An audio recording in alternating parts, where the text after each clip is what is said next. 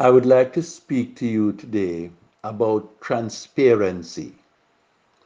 To do so, I would like to focus on a verse from one of the Psalms attributed to David, in which it says, God desires truth in the inward parts.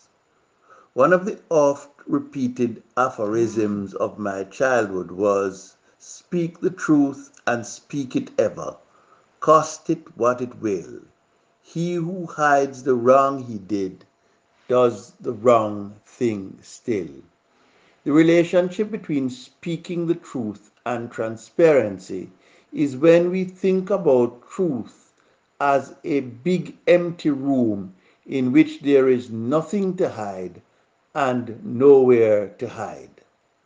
My choice of the words of Psalm 51, God desires truth in the inward part, is because of the fact that Psalm 51 is an individual lament, which over time came to be used by the compiler as a national lament.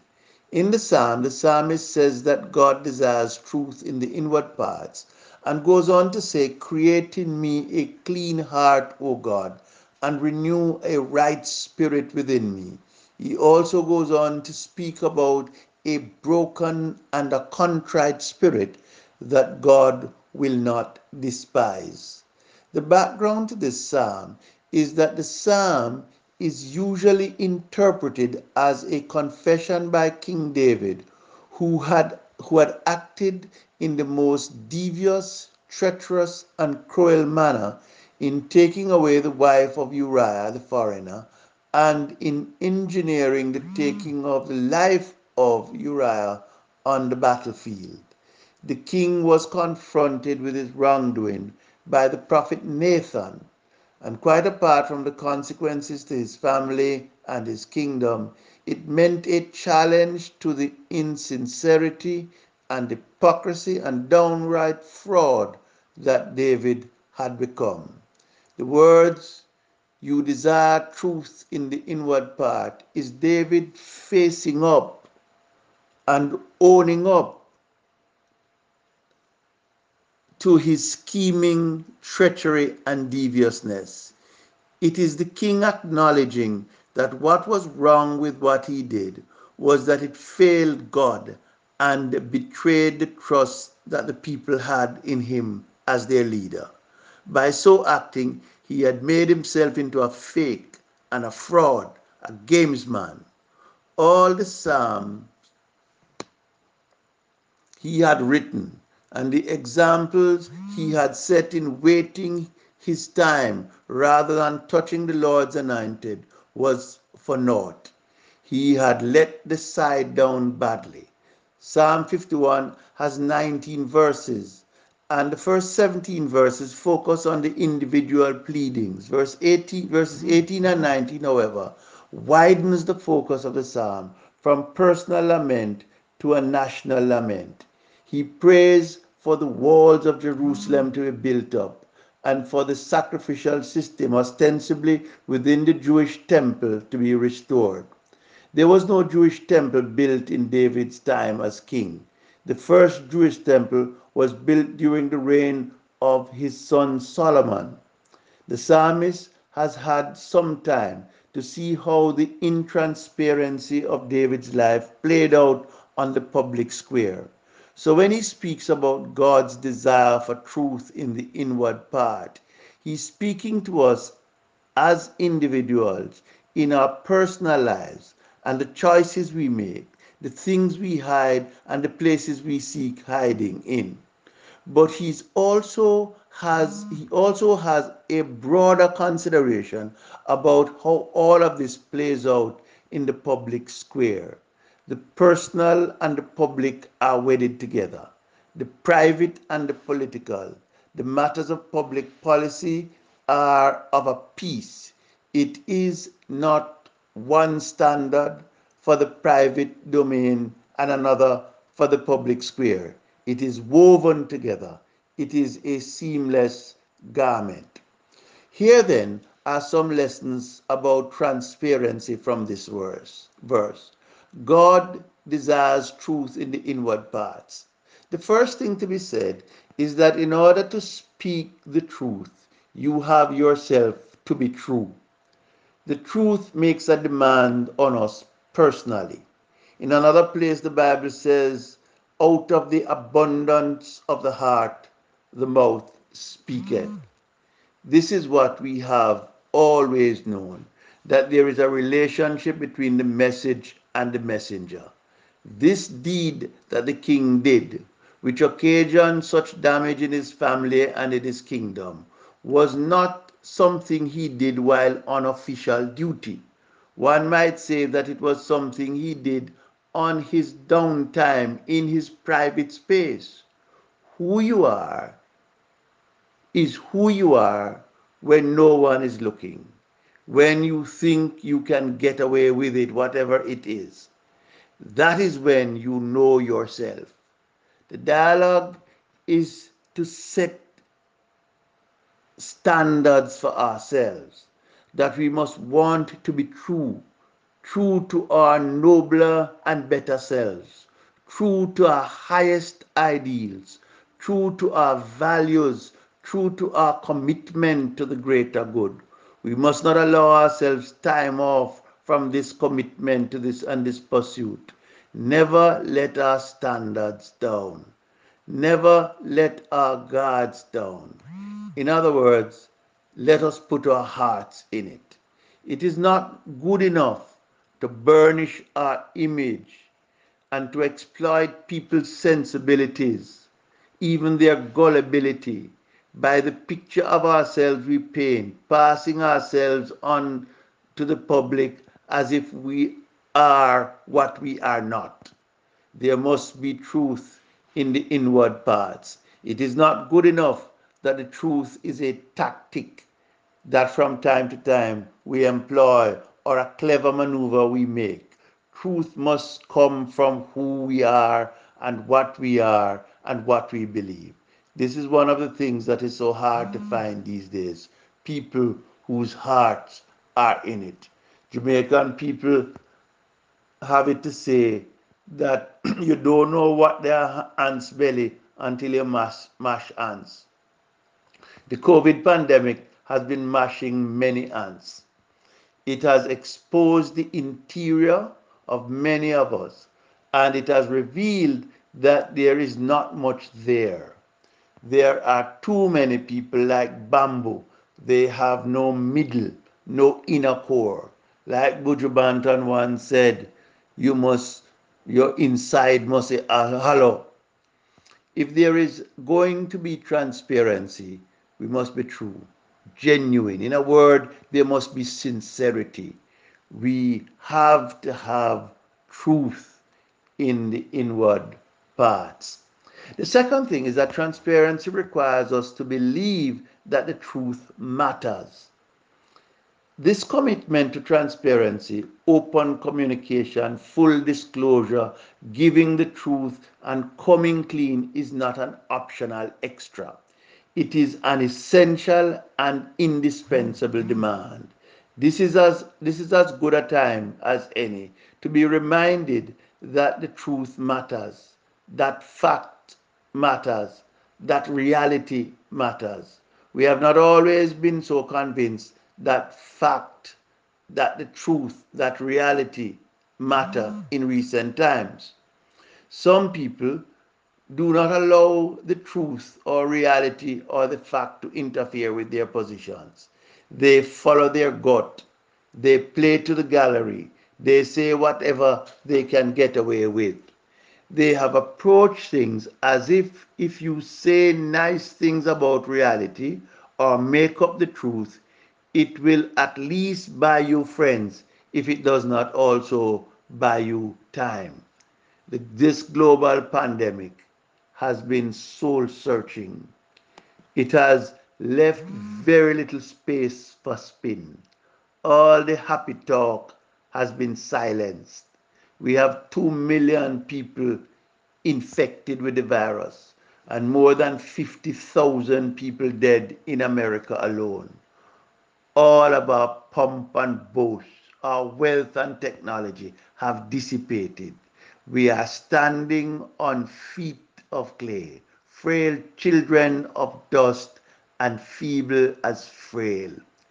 Though there are some people protesting and demanding their right to get the virus, we are as vulnerable as we have ever been, and no bleach can save us. It is time to start over without the hype, without the spin, and without the baseless optimism. The world needs a remake. We need to remake. We better start with an honest accounting of what we face and what we are. Let us be honest. We have built entire industry based on making up stuff. We have been willing to be duped and to be fooled so that we can tickle our fancy and live in a bubble in the moment. Most of us are getting cabin fever now. Some miss dressing up and others miss getting out.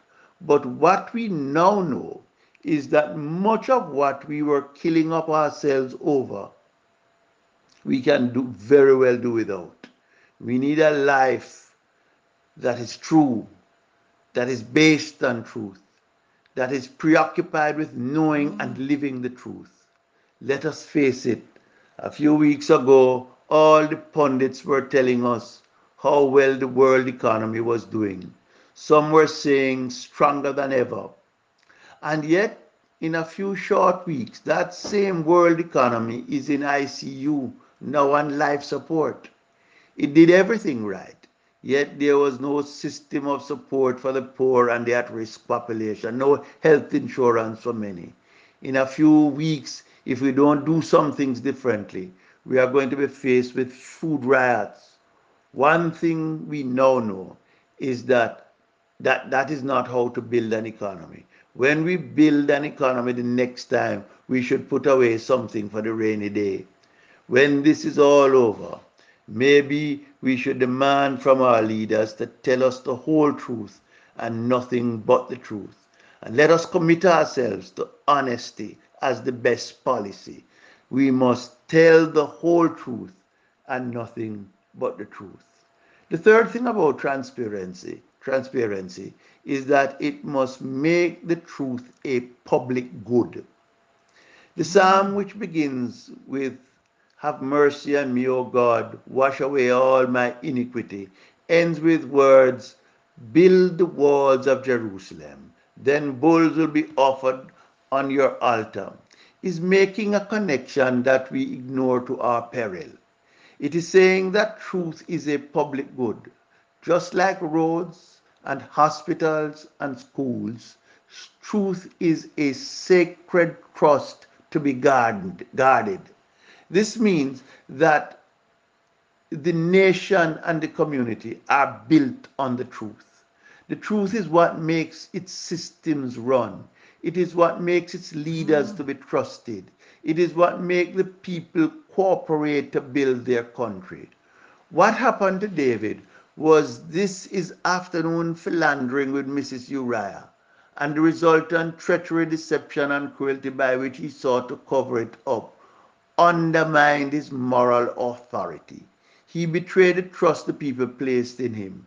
The intrigue he created followed him into his home. One of his own sons killed another one, and yet another of his sons pulled off a coup d'etat against his father, King David. So much so that David had to flee barefooted and in disgrace. This psalm, You Desire Truth in the Inwards Part, is from a chastened man, and it led to a chastened people believing that truth is not an optional extra, but an essential element of governance for a people that wants a bright future. What does this mean? This means that leadership has no more critical tool than its commitment to the truth. Leading the people is not a public relations gambit of manipulation, of half truth, with a culture of lies, of innuendos, of misinformation, of disinformation. As one of our artists has said, tell the children or put the people the truth. It is time to come clean with the people, put an end to the games and the political charade. Telling the truth is how to treat people with respect that befits the dignity of our people. There are too many charlatans around that are no friends of the truth. We need to give our people more of the truth. They ought to be taught to handle the truth. We must build up their consciousness so that they are not gullible and waiting for a bellyful. Tell them who they are. Tell them where they come from. Tell them about their heroes and heroines, both sung and unsung. We are to require truth in advertising from our merchants and truth in lending from our bankers. We have to help our people know their story and come to terms with their story until we make this a brand new story. We need a more educated and informed population.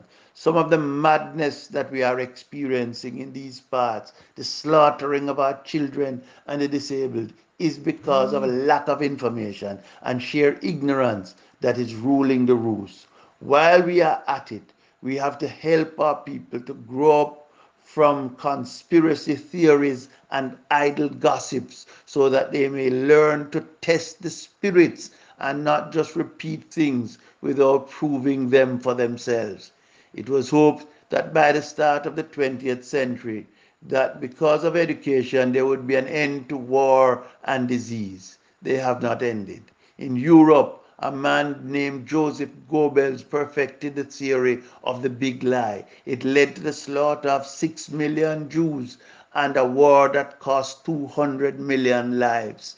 You would have thought that we have learned something from those experiences, but we are back to a world run on ignorance and hate. Today, after a nation came to near ruin, a man mm. prayed and left his prayer for our example. He tells us God desires truth in the inward parts. Let us be true. Let us have sincerity. To thine own self be true. Let us make the truth matter. Let honesty be our best policy. And let us make truth a public good let us improve access to the truth, the whole truth, and nothing but the truth. Let us build up a love for the truth among our people, and let us build a nation based on truth. So help me God. Amen.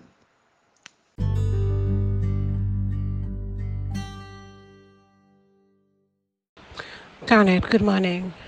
Deeply resonant as always. The cultural references, the biblical scholarship and erudition, the forthright speech, speaking of truth to power, prophetic. Again, a very inspiring piece that will leave us thinking and reflecting on self and society today and for quite a long time. I think there is some movie that a line from some movie where somebody says, Truth, you can't handle the truth. And that's one element of what your reflection has brought to my mind today. That there is an arrogance on the part of those of us who are in positions of power and leadership, where we have taken it upon ourselves to believe that we are the ones that have the power and the ability both to frame truth and reality, and therefore others apart from ourselves, those that are on the margin, those that are more vulnerable, don't have the ability to understand, to grasp, to deal with the truth. And so we have to provide them with the big lie, to harken back to one of your references, and that we consider to be part of the good, the larger public good that we do for those that it is our duty or obligation to protect. And in so doing, part of what we have perpetrated or continue to perpetuate in our individual spaces, both in the family, in the civil spaces in which we traverse, in the larger sort of ecclesial and public spaces, is the portrayal and projection of a certain kind of fakery, fakeness, fake news, disinformation. Your reflection has emphasized how much there is hollowness and fakery and the lack of the really real present in our reality and how much we have hollowed out the meaning of what it is to be real, to be truthful, truth and reality, such as we're able to grasp it. And there is a recognition on my part around our human frailness and fallibility that uh, may not ever allow us to get to the depth of truth. And for us, truth, reality has to do with the presence of something larger than ourselves to which we grasp after. Part of the largeness of that self is a recognition of the value of each human person, the value of a frail person that is tempted towards fakery. And so there's that individual piece that we're always going to be struggling with, and then how that gets reflected on when we are in positions of power and then refracted back on the larger society which we craft and create. And so the challenge that you're presenting to us is to continually check ourselves, do that temperature check about what reality is, so that we don't allow ourselves to be continually sucked into what has now become a national and an international pastime of circulating fake news, creating fake news. It um, resonates with me, um, having been sent last night by one of my sisters this piece suggesting that the name of Jamaica, land of wood and water, doesn't come from our Taino ancestors, but actually may well come from our Akan um, ancestry and so on. And I never heard it before for myself going into this whole process of trying to research it and recognizing that I couldn't find any sort of scholarly uh, backing for this um, assertion. There was the attempt to pin the assertion to a particular text given only by the name of the author and the year, which sent me into another space of trying to discern and to find out who this could be, which book is this referring to, and so on. And just a recognition of how we try to make truth real by attaching to it certain kinds of veneers of authority. So, the example that I'm giving you here somebody arbitrarily attached the, the, a reference to a book that could possibly have been behind it because it would have been a linguistic text. Doing an online search of that linguistic text surfaced none of that information.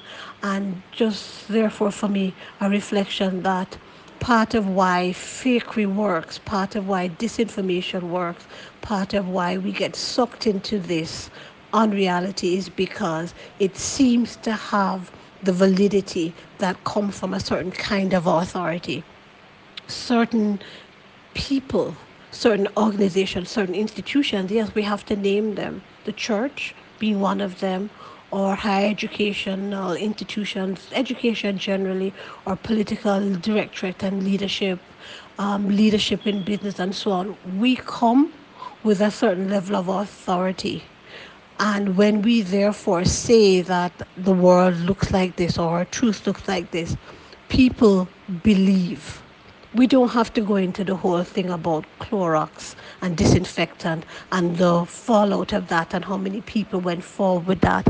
It might boggle the minds of many of us who are supposedly educated, and you ask, how could, why that doesn't make sense? But it does because you invest your faith in someone in authority who has the power to craft and to shape what reality is for you.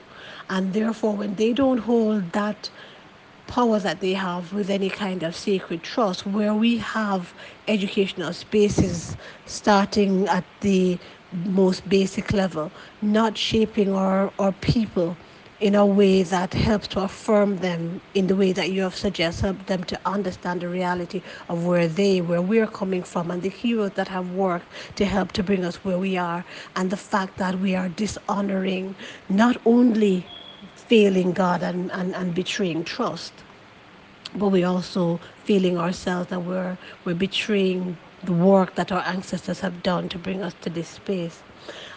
I reflect too on, on again back on the fragility. So I'm, I'm hearing fakeness, I'm hearing fragility. So all of that's wrapped up together in or the ease with which we fall into and are willing to hold on to and believe what is not true.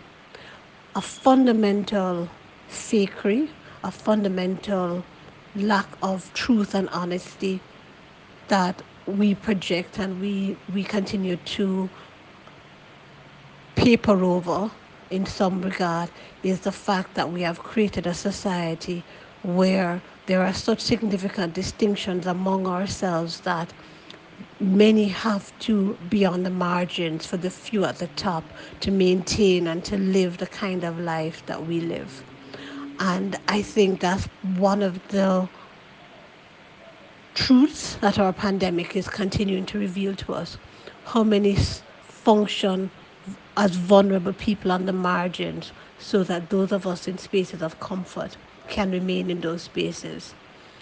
The events of the pandemic, the continuing unfolding of the pandemic, is opening up to, to us, to me, to you, to those of us that are willing to hear and to listen, the fact that our society cannot continue the way that it has been, or our local or family or ecclesial or global society cannot continue the way that it has been. And your hope that this is a moment for truth, a moment where we will get that wake up call that can help us to come back to the point of being able to handle the truth is well taken and one that we each in our different ways should commit to. I thank you. Sorry about that. I got interrupted. I will have to do it again. No, I just I want to tell you just thank you for the thoughtfulness of your response. I'm going to put it out on its own because it is a message in its own right, right? It's a message in its own right. And I wanted to kind of use the occasion to invite a conversation with you in something that I'm struggling with, you know, about the truth setting us free in this society at this time. And the thing I want to call your mind to is this 29 year old young lady who lost her life having given birth um, two nights ago at the university hospital. I think you know the story. She is the HR manager for PICA. She was in the 38th week of her pregnancy. She started to have some shortness of breath. breath. Her doctor, Dr. Lloyd Goldston, the OBGYN, um, decided that he had better go in early, and I don't know whether a C-section or induced the pregnant, induced labor. Um, checked her into Andrews. Now they asked her while she was there if she has been coughing, and she said that she had. And they came to the determination that she's a suspected COVID case and told her that she could not remain at the hospital. Now, I think you know that you have to kind of plan your mm. hospital when you're pregnant and book in. And she was fully paid up and booked in for Andrews. So, having set up that derricks, they then know how to find a hospital to receive her.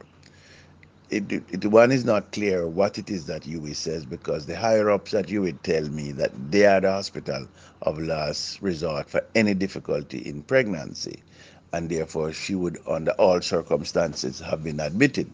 But what seemed to have happened is a clerical decision that she wasn't booked to have her baby there and therefore she couldn't get in.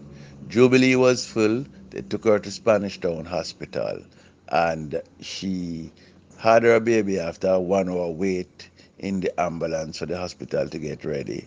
But then, because of the respiratory difficulty, they had to ship her off to UWI where she was put in ICU and died at 10:30 night before last night. Now, there are several mm. lines of inquiry from a point of view of the truth as a public good that I want to think through. One is whether or not a hospital in this time of the global pandemic ought to be in a position to re- refuse persons access to medical care I, I just want to know whether there isn't a disaster act which would have allowed the government the option of commandeering all such facilities to be available for the treatment of the ill, to do no harm. The other is I wonder, Andrews is of course a Seventh day Adventist property, the Prime Minister is Seventh day Adventist, whether there is a protection and a latitude. I notice the unwillingness of the news media to identify the hospital. And I wanted to raise a question about that. But I want to raise a question beyond the whether the family sues and whether we will ever know about how do we make being Jamaican mean something there are people asking the question about the person from TCI that was admitted to the UA, despite there being a lockdown of our borders. We're allowed to travel and here an ambulance, get here, get treatment. But here is a woman, a Jamaican woman, who is denied. We could go to the thing with the 42 or 43 or 41 people at sea still and talk about that. But what does it really mean to be Jamaican? How do we deploy the truth in the interest of forestalling what I think is a rumbling protest. Something is going to go viral, and that something is going to create a serious set of unrest. And I, I wonder, you know, just think using this to think about how do we make the truth an instrument to set the society on its way to flourishing. That is really what I'm concerned about. And I think the cover up the kind of anecdotes, the kind of playing on our sympathies now, denying us access then, never giving us a full account and full accountability are all manipulating our sensibility a little bit. I'd be interested in your feedback. Garnett, bear with me for a bit of stream of consciousness uh, reflection on the question that you just answered for me. Um, there's a little bit of tearfulness that I have around the, the story and what I've learned of it. I had no idea who the young woman is, was, and you've mentioned that she, P- PICA HR manager, and several years ago I was a board member of PICA. So it's coming close to home again. Um, she may well have been someone that I would have encountered or had interactions with at that time.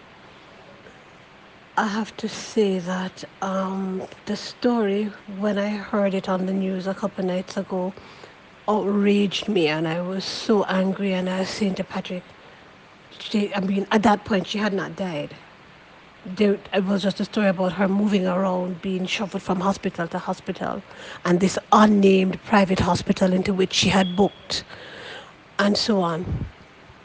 And it so outraged me, and I was so angry, and I was saying to Patrick, they need to sue, they ought to sue. And, you know, although I know that some of it's going to come out of my pocket as a taxpayer, she ought to sue this kind of inhuman treatment of each other as Jamaicans has got to stop.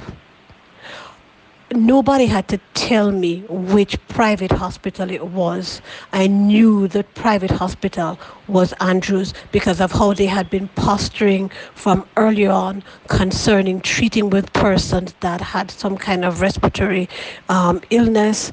They postured and put themselves out there as not being able to care for people, so people are not to come. Can you imagine a hospital? I mean, that for me was so problematic. A hospital saying people should not come, don't come.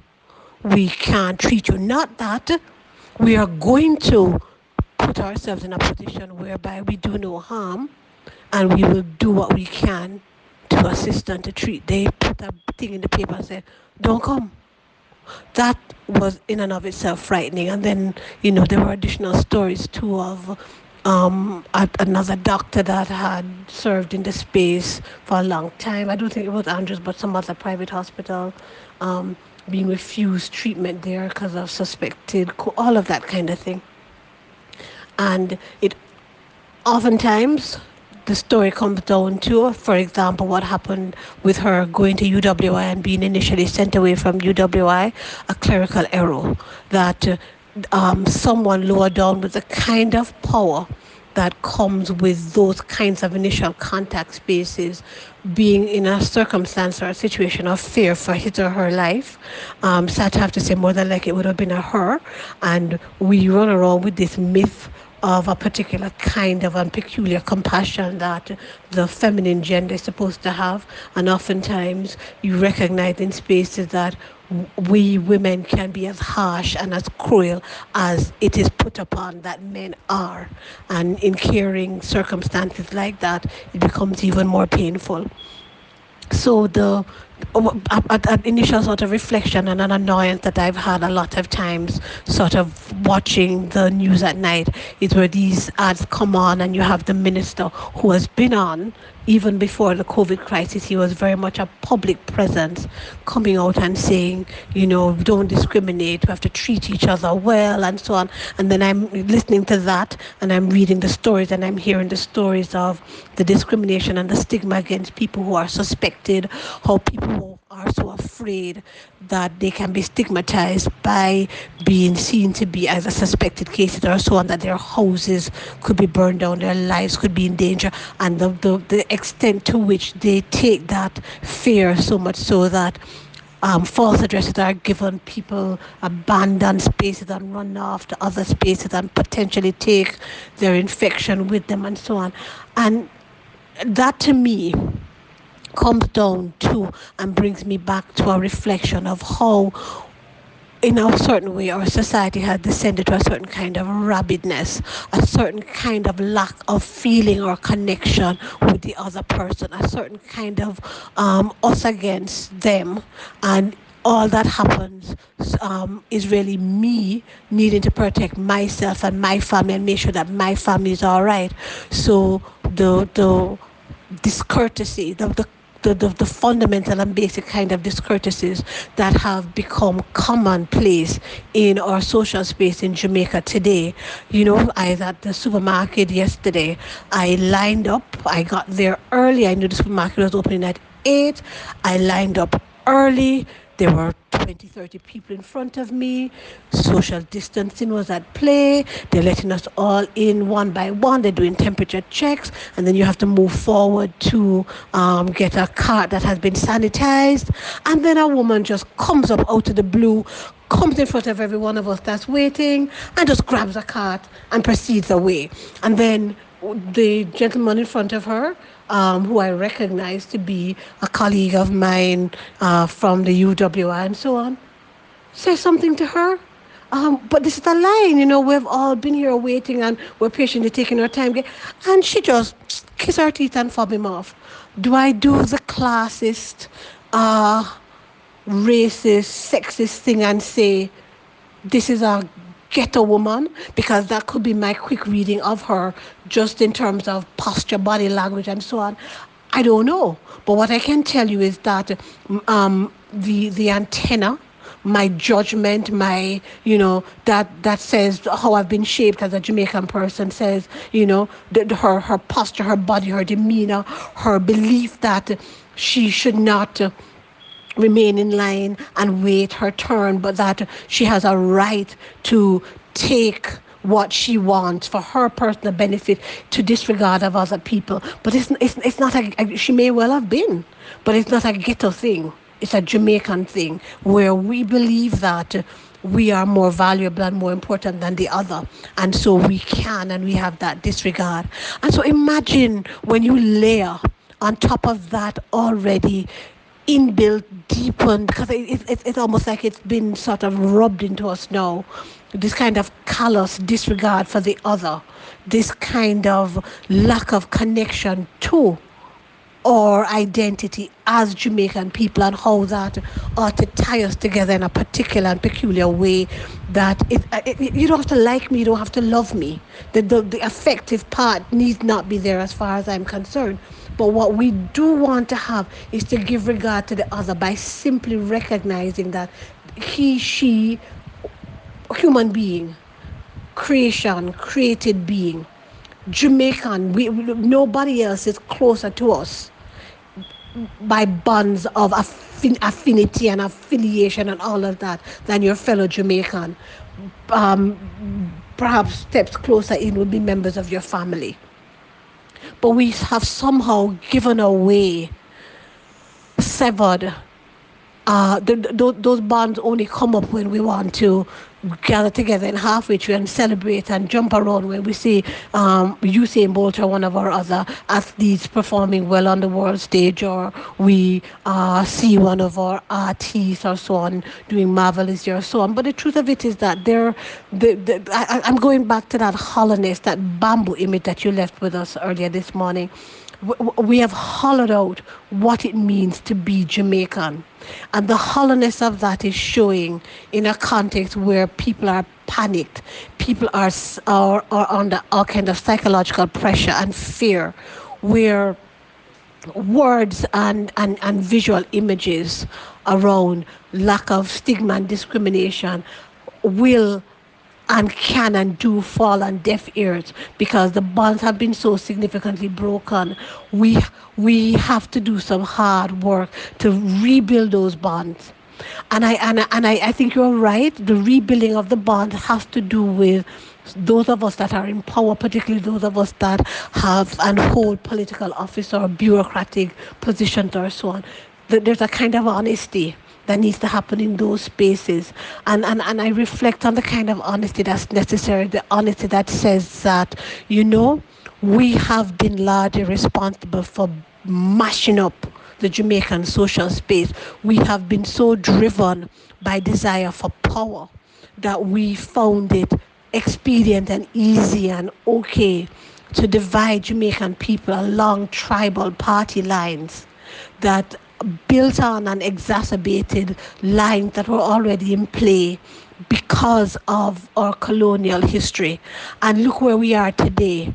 Who is going to build the cat? Who is going to get these and those of us who have that kind of disdain, because there's a certain kind of disdain for the other that led to that. There's a certain kind of disregard for ordinary Jamaican people uh, that allowed them to, to, to take those moves. And is a, is, a, is a certain amount of lack of self love among us Jamaican people that allowed them to come in and to make those kinds of divisions or exacerbate those kinds of divisions among among us and to continue to exacerbate those, those divisions.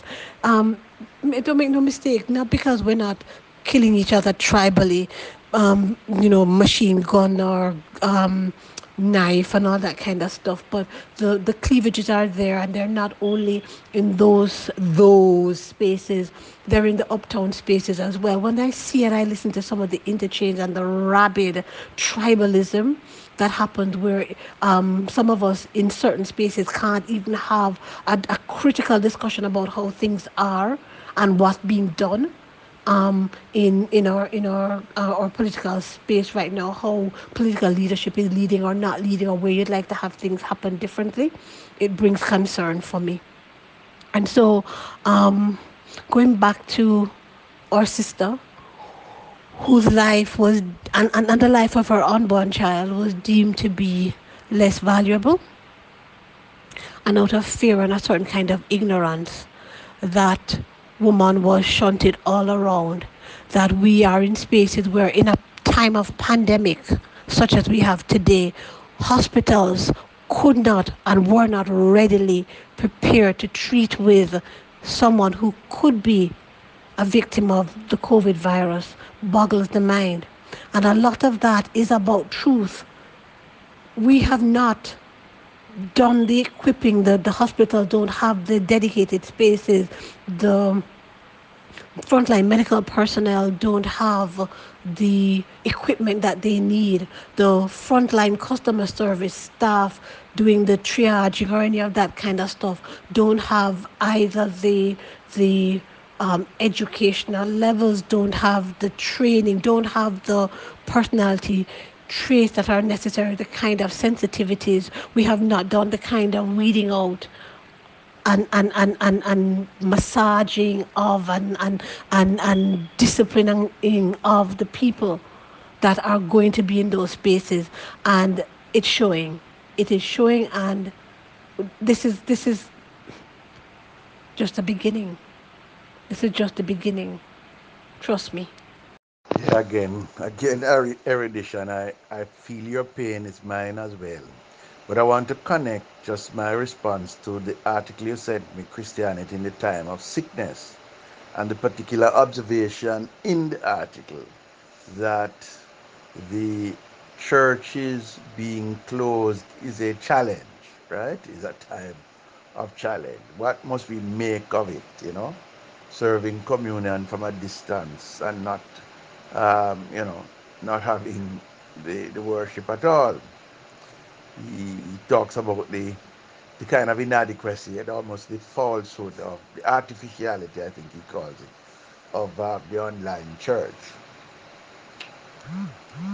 it, it strikes me, right, that the way back, the, the pandemic has exposed us. You make reference to this inside must be hollow. It has exposed us, and we have to mm. think about life after the pandemic. Where is the moral, ethical, compassionate leadership going to come from? And it struck me that one must not ignore the fact that Andrews Memorial Hospital is owned by the Seventh day Adventists. So you have not all owned by the Anglicans, and you have Andrews owned by the Seventh day. And it is the people who are claiming Christian identity and have the paraphernalia of their Christianity and their religion banded about so everybody can see it, who are least in a position to show the milk of human kindness and compassion. That they are not giving the society any example to follow of the gentleness and thoughtfulness. They haven't hmm. thought about how they can put themselves on the road to Jericho to pick up the fallen among thieves. They have not. They have not. And this is what one is asking oneself the question. After we have gone through this and done without church and religion in the way that it had formerly organized itself, and after so many of us, including my dear departed sister, who was a victim of neglect in this instance and died when it was so preventable why would people think about the church as a part of their future? What is the basis on which we are going to recruit? Are we going to just take for granted that the cabin fever, when this is open, people just rush to fill the doors of churches? Or will they think about their own existential reality? The sense of the ideal that is innate and learned and that they see approximated in some places are those going to drive them? And I think that that is what we have to contemplate together.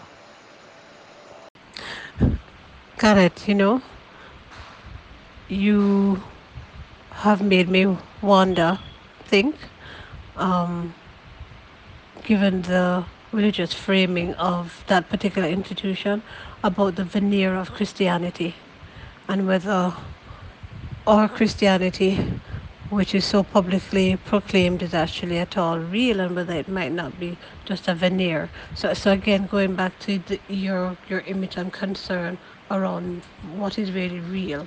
Um, and, and, and the realness of our space becomes reflected in times like this. And that's why something like COVID unveils the depth of the hollowness that is and makes very clear how continually and deeply divided our society is. And so one questions the depth of our Christianity in another sense and whether um, ideas or ideals of compassion are to be found within spaces that consider themselves to be truly Christian. And that's a question that needs to be asked of us in these ecclesially marked spaces. I think that the church was all, already teetering significantly on um, a cliff of irrelevance before COVID hit us. And I have two images and two thoughts in my mind about post COVID and church. I could see a communal sort of exhalation among people and perhaps a rush back into the ecclesial space, sort of like a oh, thank God is over, and you rush back in to give God thanks. I could see that happening because there are still some religious sensibility, culturally, cultural religious sensibilities around church that remain in the Jamaican space that could open up a, a, um, a lot of people to going back into the church space immediately post COVID when they tap themselves and say, oh my God, wow, I'm still alive, you know? And you, they, they rush back for that. And I suspect very strongly that many of us church people are hoping that that will be the case and that COVID will lead people back into the church, lead them back out of a kind of fear. Because a lot of this experience is being framed apocalyptically and being framed around punishment for all the wrong things that people have done and so on. So there could be that one sort of large general influx post crisis, um, exhalation that I suspect we may well have seen at different points in our journey as Jamaicans. And what comes to my mind immediately is that the churches were filled um, post emancipation, right? But then look what look what happened after that.